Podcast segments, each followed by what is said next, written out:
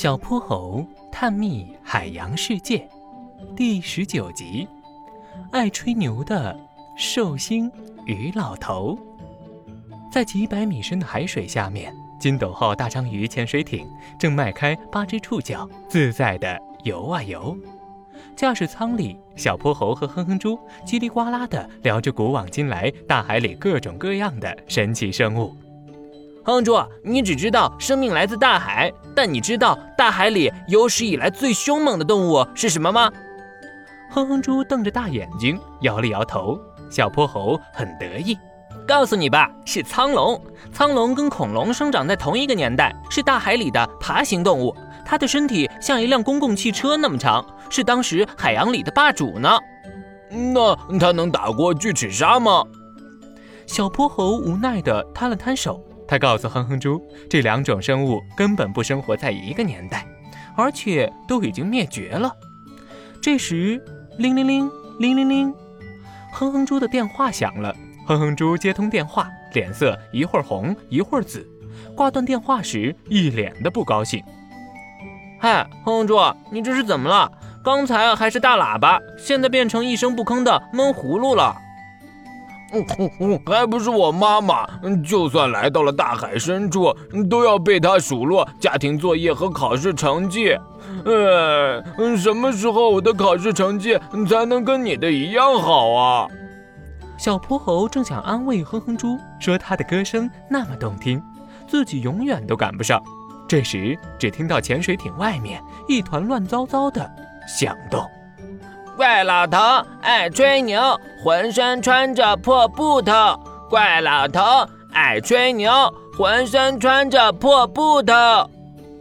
小泼猴和哼哼猪从驾驶舱里看出去，只见一群调皮的小沙丁鱼正围着一条一米多长、浑身鳞片脏兮兮的鱼老伯，开玩笑地奚落他：“你们懂什么，小屁孩？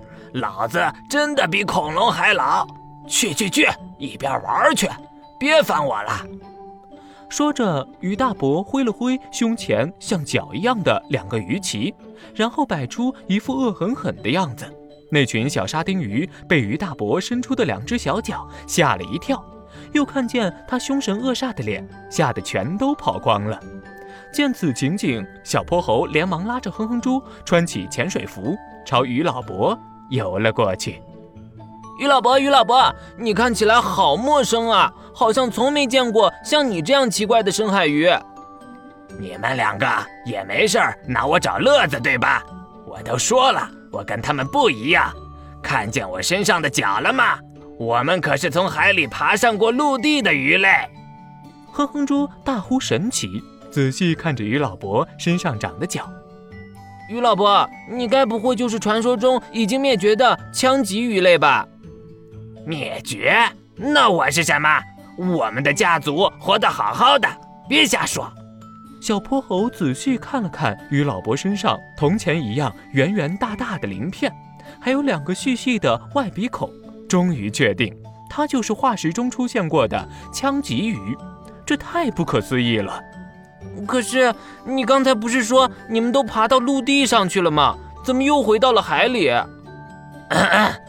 当时很多鱼类追求上进，从海洋里爬到了陆地上。有的鱼就一直爬，一直爬，最终变成了陆地上的各种动物。但我们江鲫鱼试了试陆地环境，唉，水太少，太辛苦，索性就又回到大海里了。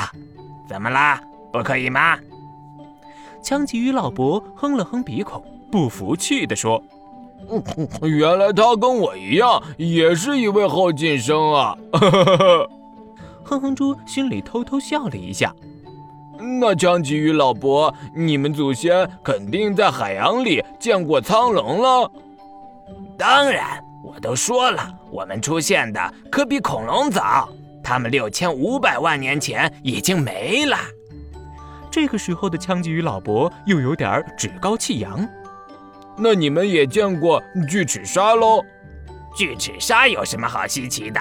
这种鲨鱼才刚刚灭绝了一千五百万年，我们可是三点六亿年前就出现了。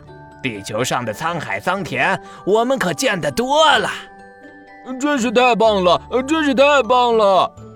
哼哼猪高兴地拍起了手。那快请你告诉我，苍龙和巨齿鲨，他俩到底谁更厉害？这个呀！枪鲫鱼老伯脸上洋溢着从未有过的骄傲和喜悦。他们两个都是自己时代的海洋霸主。巨齿鲨的身体更大，牙齿更有力量，但行动不够灵敏。苍龙身手矫健，行动敏捷，但牙齿不够有力。依靠祖先的经验，我觉得巨齿鲨更厉害。听到答案的哼哼猪看了一眼小泼猴，小泼猴不好意思地挠了挠头。哼哼猪心想：后进生也有大见识啊！鱼老伯是活着的最古老的鱼类，他真的没有吹牛哎。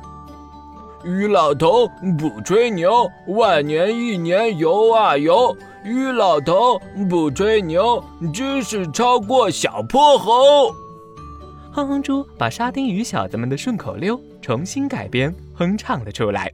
枪鲫鱼老伯不知道哼哼猪同学为什么这么开心，但摇着满身铜钱一样圆圆的鳞片，乐乐呵呵，也笑了起来。小朋友们，小泼猴来考考你。